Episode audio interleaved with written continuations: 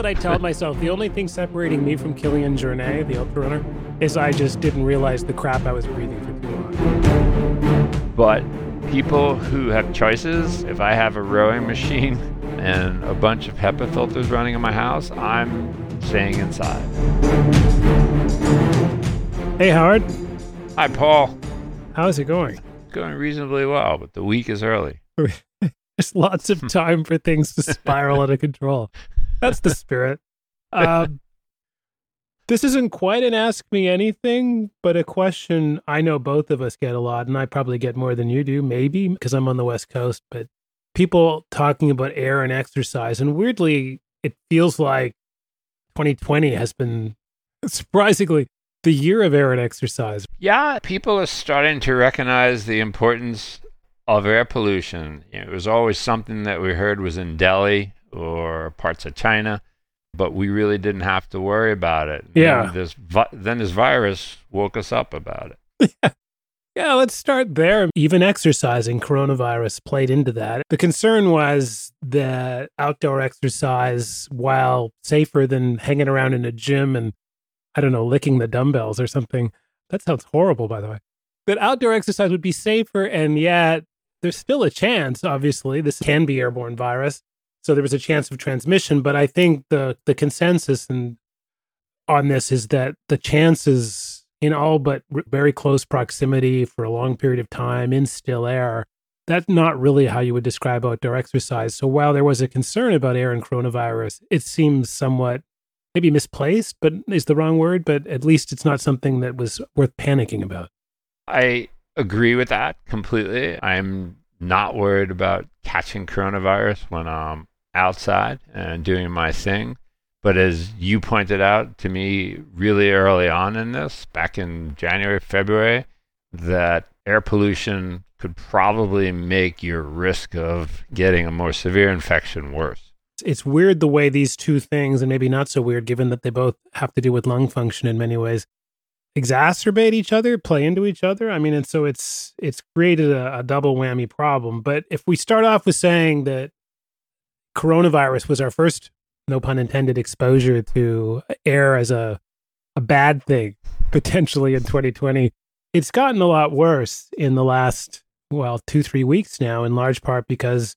As you said, we used to think about air pollution as being something that happened in, I don't know, some industrial suburb of Shanghai or Delhi or somewhere else. And in the last couple of weeks, the numbers that we've seen on the US West Coast, literally from Tijuana up to Vancouver, British Columbia, are pretty stunning in terms of the pollutants, the, the, the PM 2.5, the small, fine particles that get deep into your lungs and smoke and whatever else. Hey, let me tell you what PM 2.5 is, because Paul and Howard are going to keep using that abbreviation, and they never really explain it. The PM and PM 2.5 stands for particulate matter, which means small stuff, and the 2.5 part means to 0.5 microns, or about 120th the width of a human hair. That's what Paul and Howard are talking about, that tiny, invisible stuff in the air. Beats me why they make me explain it. These numbers we've been seeing that have been very persistent are are just s- stunning. Yeah, it's it's off the charts, literally. Yeah. I, you know, I you got me interested in PM 2.5, and so I got my little IQAir meter, and I remembered numbers up in the 50s and 60s that bothered me or concerned me about going out for a run. Yeah. We're seeing numbers in the four or five hundred now. I was looking at live numbers earlier today up in uh, the Sierra Nevadas, Central California. AQIs of over 600, PM 2.5s of over 500. I mean, it's just astonishing. These are numbers that even in some of the worst polluted parts of the world you would never see. Granted, in theory, this is transient unless we continue burning California for a decade, but it's still a number that should be worrisome. And so the, the way I thought we could come into this is talk a little bit about first lung function. Let's talk about how the lungs work and how they deal with stuff when it comes to oxygenating uh, your body and dealing with the things that it breathes in, and then talk about what the things are it breathes in. Air starts down a series of pipes and ends up at the bottom of your lungs, but that path is pretty interesting, and that's what matters. Lungs are fascinating. In general, openings from our body to the external world are quite dangerous for us. If you have a cut and stays open, you're going to get an infection. And your lungs are open to the outside world, yet the majority of us don't suffer from pneumonia all day Right. and every day. Yeah. So we start off with these large airways that go down through our pharynx and our throat, down to our trachea and into the bronchi. So we start with these large air passages that are similar to a highway. And then you exit the highway and you branch onto a large large local street and you keep breaking down until you get down into the bronchioli down to the final windpipes, part of the windpipe or the alveoli, which are the tiny little air sacs. That's where gas exchange occurs. There's lots of different protection mechanisms, both in the airway itself and in the alveoli, to stop bacteria, viruses, particles, etc. I- loosely think of it in terms of there being two classes of defense. There's the physical kinds of defense, and then there's the more immunological kinds of defense. The diameters of the pipes themselves, of your mouth versus the size of the the lower passages in your lungs, is a defense. It makes it very hard to inhale, say, a bowling ball. It doesn't fit. But you can you can take it down a few diameters. Even if I could breathe in a ping pong ball, it's not going to make it down to my al- alveoli because there's just a, a fundamental misfit in terms of diameter. So even the physical sizes of these things, leaving aside all the other defenses we have, represent uh, a defense. But there's a lot more. There's nose hair. There's macrophages on the immunological side. Absolutely, yes. And don't forget the cilia, those lovely little hairs that line and just keep pushing all particles, large particles, back up to our pharynx. So as you go down deeper into the lungs, the real issue is what the what the lungs are trying to do is preserve lung function fundamentally. But then in terms of this open orifice problem, this open passage problem, they don't want stuff to make it to the bottom to these sacs, these alveoli, because that's the point where, as you say, gas exchange occurs, which is essentially saying that's where you get into if you've ever seen the old science fiction movie, The Fantastic Voyage that's where you get to make the great jump into the bloodstream, where you cross over. You're no longer in a world dominated by air, you're in a world dominated by the bloodstream. And from there, you just go floating around on a happy boat all through the human body. Off on a fantastic voyage, actually entering inside the human body, exploring an unknown universe, unknown dangers. Yes, between the cilia, the mucus, the macrophages, and the various types of macrophages, uh, we have lots of stuff that's clearing all foreign substances from us all, all along the way because that gas exchange layer is one cell layer thick. Uh, and when that starts to thicken for various reasons, that's when we start to have issues exchanging oxygen coming in and carbon dioxide heading out. Because of the the very, very thin layer of cells that that are fundamental to this exchange, that has to be protected pretty ferociously. And that's one of the reasons to get back to macrophages, for example, and then from there to get back to coronavirus, why the immune response in the lungs can be so ferocious. And you get into these things like cytokine storms and what have you, because it's the last guard mobilization when something gets down deep in the lungs and the body's response is that's got to be gotten out of here that doesn't belong here and i can't let it go any further so these so the macrophages re- can respond very very aggressively Those macrophages are summoned from our bone marrow by various chemicals and hormones, and they show up into the alveoli to clean up bacteria, viruses, whatever it may be. And in doing so, they're going to create some damage. So then the macrophages can transition to a different type of macrophage, and they're actually going to sit down and repair that area. But of course, as you alluded to, the process can go awry. And if there are too many invaders or too many macrophages, Right. they start releasing these troublesome cytokines that can cause inflammation, now we're in trouble. and that's Uh, why we, we heard stories even in this particular pandemic but even if you look back and read the stories of the spanish influenza about patients who essentially drowned because of run amok it seems we weren't there but from what we can see from subsequent pathologies of lungs that sound that they had these cytokine storms induced by overaggressive macrophage responses that caused so much cellular detritus and this liquefaction in the lower levels of the lungs that people essentially drowned. They were unable to function because there was so much liquid in there that they could no longer do gas exchange and they suffocated. I mean, at the very basic level, if you think about those old skin knees we had, we didn't lose mu- much skin, but we have to change the band aid every 30 minutes because it gets wet and mucky. Well, think about if that's happening inside a little air balloon. If there's right. in- inflammation, you're secreting fluids into those little air pockets. y- You're not going to be exchanging any air. And this is why there's something like 600 million alveoli. In a sense, there's massive redundancy. We don't use a fraction of lung capacity on an ongoing basis. And that's not because if if only I realized that I would become a super athlete. No, it's because there's a there's a need for redundancies and there's a need for excess capacity given the fragility of this uh, gas exchange surface and the, the consequences of having to constantly deal with invaders and other things. It wouldn't do to have a a very efficient lung where when things go out of service, we all just fall down. Right. You and I would not be talking about cycling and running if we didn't have this reserve capacity. Yeah. So so turning things around for a second, this helps even though we have this redundancy, it helps explain why leaving aside what happens to things once they get inside the body to some of these small particles, these PM 2.5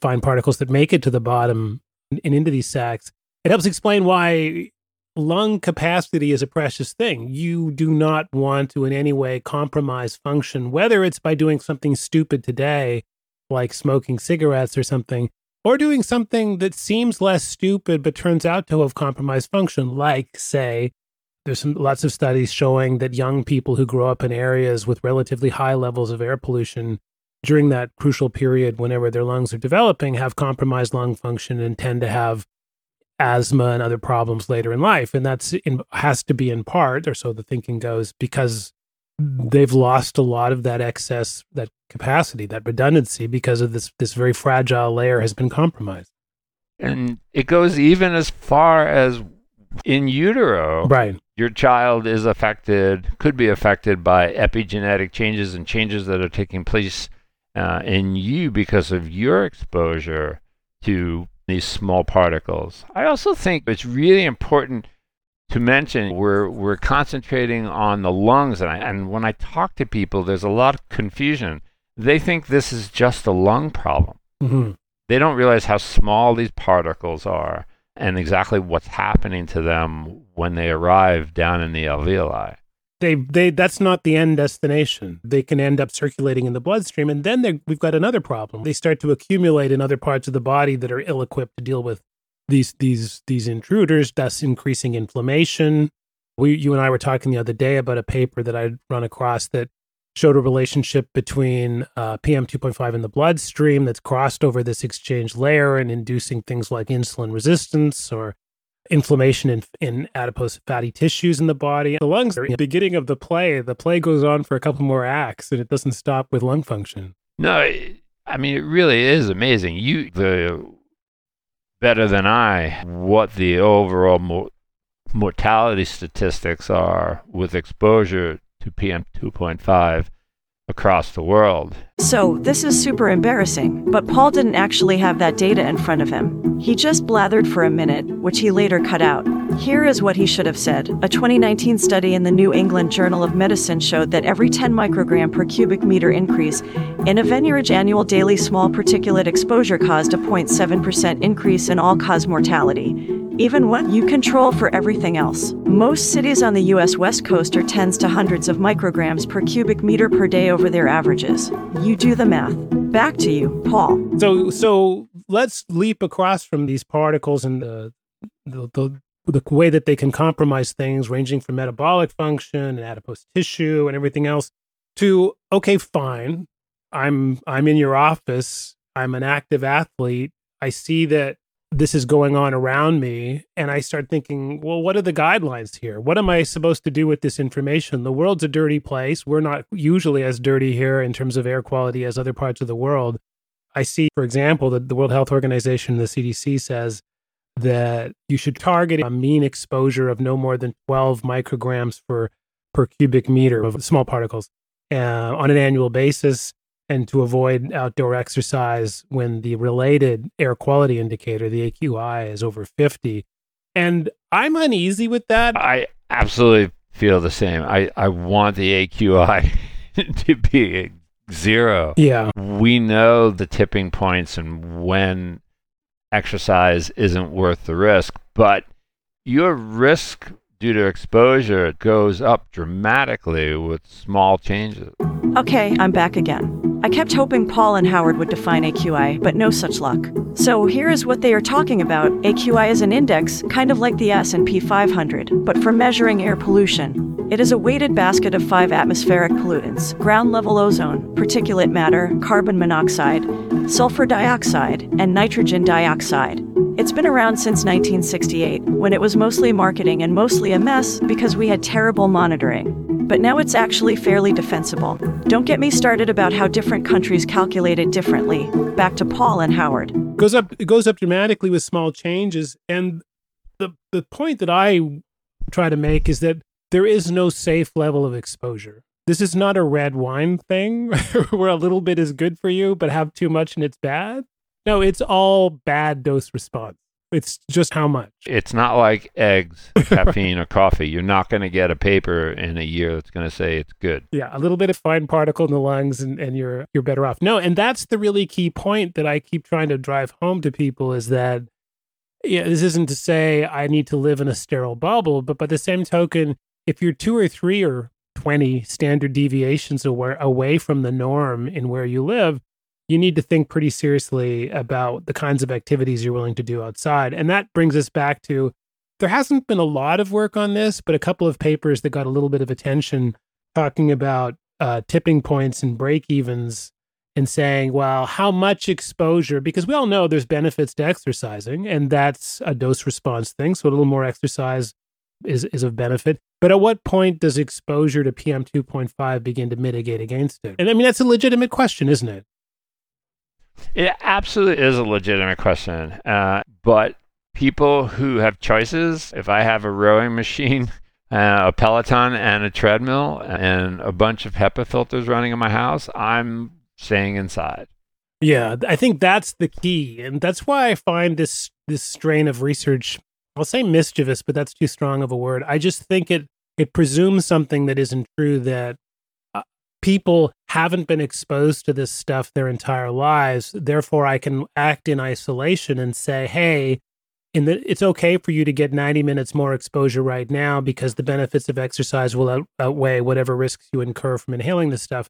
That would be true if we were operating in a life vacuum, but we're not. You've been inhaling these things your whole life. Some of it gets excreted in various forms. Some of it's causing cellular mutations and other things. And this is the thing that matters. So the, the, the specific paper that I was alluding to was saying something like that at a PM 2.5 of 50, the tipping point is around 70 minutes of exercise. In theory, the the benefits begin to decline at that point and it actually turns net negative after two hours. Now, their data was pretty compelling and I get it, but I just think that this is the wrong message.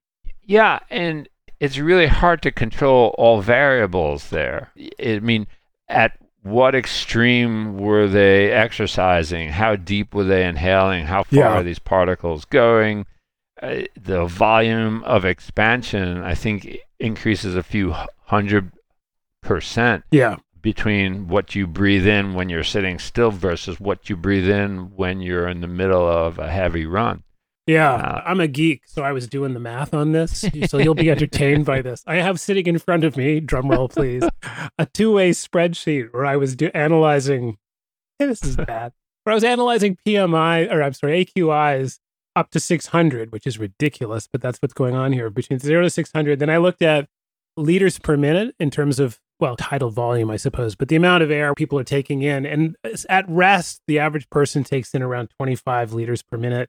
And right. a, a, heavy workout is probably in the high hundreds, maybe 150 to 170. And then a, a top athlete might be more like 250, 300, and which are just gigantic numbers. At those kinds of volume rates, you could fill in a, a child's foot deep wading pool in like four minutes. It's a stunning volume of air. Yeah, and, and, you're like a baleen whale going through the ocean, just sucking in everything in front of you. So, so my math was at those kinds of volumes, let's say 150 to 170, a, a, hard workout, and at the kinds of AQIs that we're seeing right now, you would be taking in on each workout anywhere from five to 20 milligrams uh, in total of, of whatever happens to make up that fine particulate that you're inhaling, parts of trees and a lot of it's metals. There can be some arsenic. So these are non-trivial numbers, especially considering that you're proposing to do this or uh, maybe daily or every couple of days throughout this whole cycle, or maybe if you live in a polluted place every day, this is what you deal with. Right. Now you just scared 10,000 people. That's my objective here. I, I think, yes, I would not be going outside. I'm talking to a buddy who rode his bicycle to work the other day in Seattle yeah. with an AQI of 260. Yeah. But thank God, with these relatively short exposures, though, um, not advocating you go out and do it, but our body can clear a lot of this with short exposures. Yeah, with short exposures, and you don't want to be doing it serially or whatever. But it's worth reminding that in, say, two hours of exercising, you're going to inhale roughly the same amount of air as you would in a full 24 hour cycle. I mean, these are these are not trivial amounts. And even if we're going to clear it, it's worth thinking about do I really need to be doing this right here and right now? Exactly. I would not be I wouldn't even be outside walk, walking to get my mail with with numbers like this. I used to run in the city. When I worked in Manhattan, myself and a hand surgeon met every morning at six in the morning. We ran over to the East River, and there was a wonderful path that was on the river, but right next to the East Side Highway. And every now and then, on still mornings, you just went through the most awful smelling air. And when you got back, your eyes were burning, your nose was running, hey. wheezing a little. And we didn't think twice about it. We went the very next day. But it's frightening to think of what what we were exposed to. Think about what an ultra runner you could be today were it not for those tragic runs in terrible air. This is what I tell myself. The only thing separating me from Kilian Jornet, the ultra runner, is I just didn't realize the crap I was breathing for too long. that way I get to have my my slacker athlete cake and eat it too. So I don't want this to be completely negative. I, I think the right message here is is that one, this is out there and it's particularly bad right now, but it's always an issue all around the United States. I think the mean levels of small particulate pollution is around 12 across the US. So it's worth knowing that this is an ongoing problem but nevertheless one that we can live with. It just happens to be particularly bad right now on the U.S. West Coast. So that, that that's one non-alarmist message. Your message was, which I think was a great one, which that you got HEPA filters and other things running in your house. Get on that rowing machine. Yes, stay inside. Uh, and if you have parents or siblings right. or friends who have heart issues, heart failure, chronic obstructive pulmonary disease, they really need to stay inside. You alluded to this, but the, PM 2.5 has been found to be causal, not associated with, but causal with heart attacks and heart disease, yeah. cognitive decline, insulin resistance, yeah. All sorts of problems. And this is not the time to be going outside if your meter is reading red and purple and colors that I didn't even know they had designed into the platform. One of the tools I use to track this stuff is from a company called Plume Labs. I think they're out of the UK and they I think they've given up on California. They've just written us off. They have a series of textual descriptions that pop up when you get up near the the higher ranges, which it turns out are higher than I think they ever thought they would be. And so now, if you look at it, on days over 300 AQI, monstrous PM 2.5s, it now just says apocalypse. Apocalypse. Welcome to the air apocalypse. So these are these are levels that so far out in terms of distributions that we just don't have any ways of even instrumenting them properly. So the right message is HEPA filters and, uh, and indoor rowing. The other one is, and I'm always reluctant to say this, but I'll see what you think. That I think people, especially if you have the luxury of doing something about it, really think seriously about where you're actually living, especially if you're bringing up young young children. It's not something you can do anything about, and so living in an area that's perpetually high levels of pollution, if you have the luxury of being somewhere else, especially if you're raising children, is at least something. It's at least a factor you should be considering because it's path dependent problem where you get yourself on a particular path that has consequences much later, but having stepped onto that path, it's very hard to get off once you've made those series of decisions. You're 100% correct. And I, I, have added that to the equation of the list of things I'm looking into in terms of where I choose to retire. Sure. And I've done some interesting experiments around my house with the IQAir device. Uh-huh. And I brought it out to the grill. Oh, and when I'm scary when I'm cooking steaks, it's you know 250, 225. Yeah. And even if you're just grilling something or browning something on a in a pan in your house, it's going to go up over 150. Yeah. So these numbers are very real, and these exposures might be really short term, but but over time they are going to add up. And if you don't run a HEPA filter in your house and you spike it to 150, it's going to stay up there. These little particles don't settle down to the earth very quickly. No, they're around for quite a while and we see that here as well where if I don't crank up the filters after something like it take it can be hours until the until the numbers uh, until the numbers decline. And I suppose related to that is that's why it's so insidious because you don't actually, it's long past the point where you're smelling something. I, I, don't even remember that I was cooking hours ago. Similarly, I think part of the problem with what we're seeing in California is that if people don't see smoke or smell smoke, they see a bit of haze outside. It's a bit hazy today, for example. They think it's fine.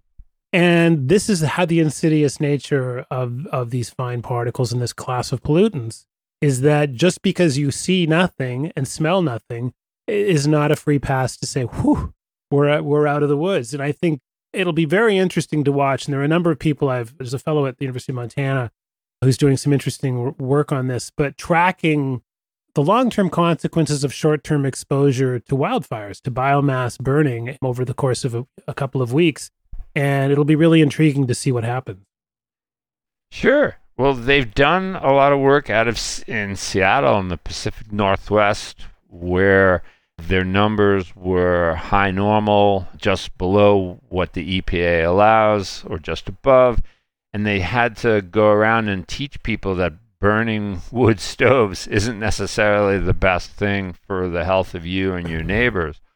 Um, these particles come from things that you might consider quaint or back yeah. to nature yeah. or more natural, and they're not. They're, uh, any form of combustion is going to create these particles. Yeah, it will, and I, and I think, and maybe this is a good point to, to end on, is that it feels to me that there's been a, a, a sea change in the U.S. or at least in the Western U.S. about that taking fresh air for granted, whether it's virus free air or a small particle free air, this is now suddenly not something you just take for granted. And I think that's a really good thing that people not that, they won't become hypochondriacal about it, but at least realize that this is a variable. This variable has important health impacts. It has greater health impacts if you're out breathing in more of it. And there's things you can do about it. That's the perfect ending for a tough topic. I hope so, because I, I really like to see some change here. And I think there's things people can do. So, anyways, thanks, Howard. Thanks, Paul. This podcast is for general informational purposes only and does not constitute the practice of medicine or other professional healthcare services, including the giving of medical advice. No doctor patient relationship is formed. The use of information on this podcast or materials linked from this podcast is at the user's own risk. Content of this podcast is not intended to be a substitute for professional medical advice, diagnosis, or treatment. Users should not disregard or delay in obtaining medical advice for any medical condition they may have and should seek the assistance of their healthcare professionals for any such conditions. And we will not respond to requests for medical advice.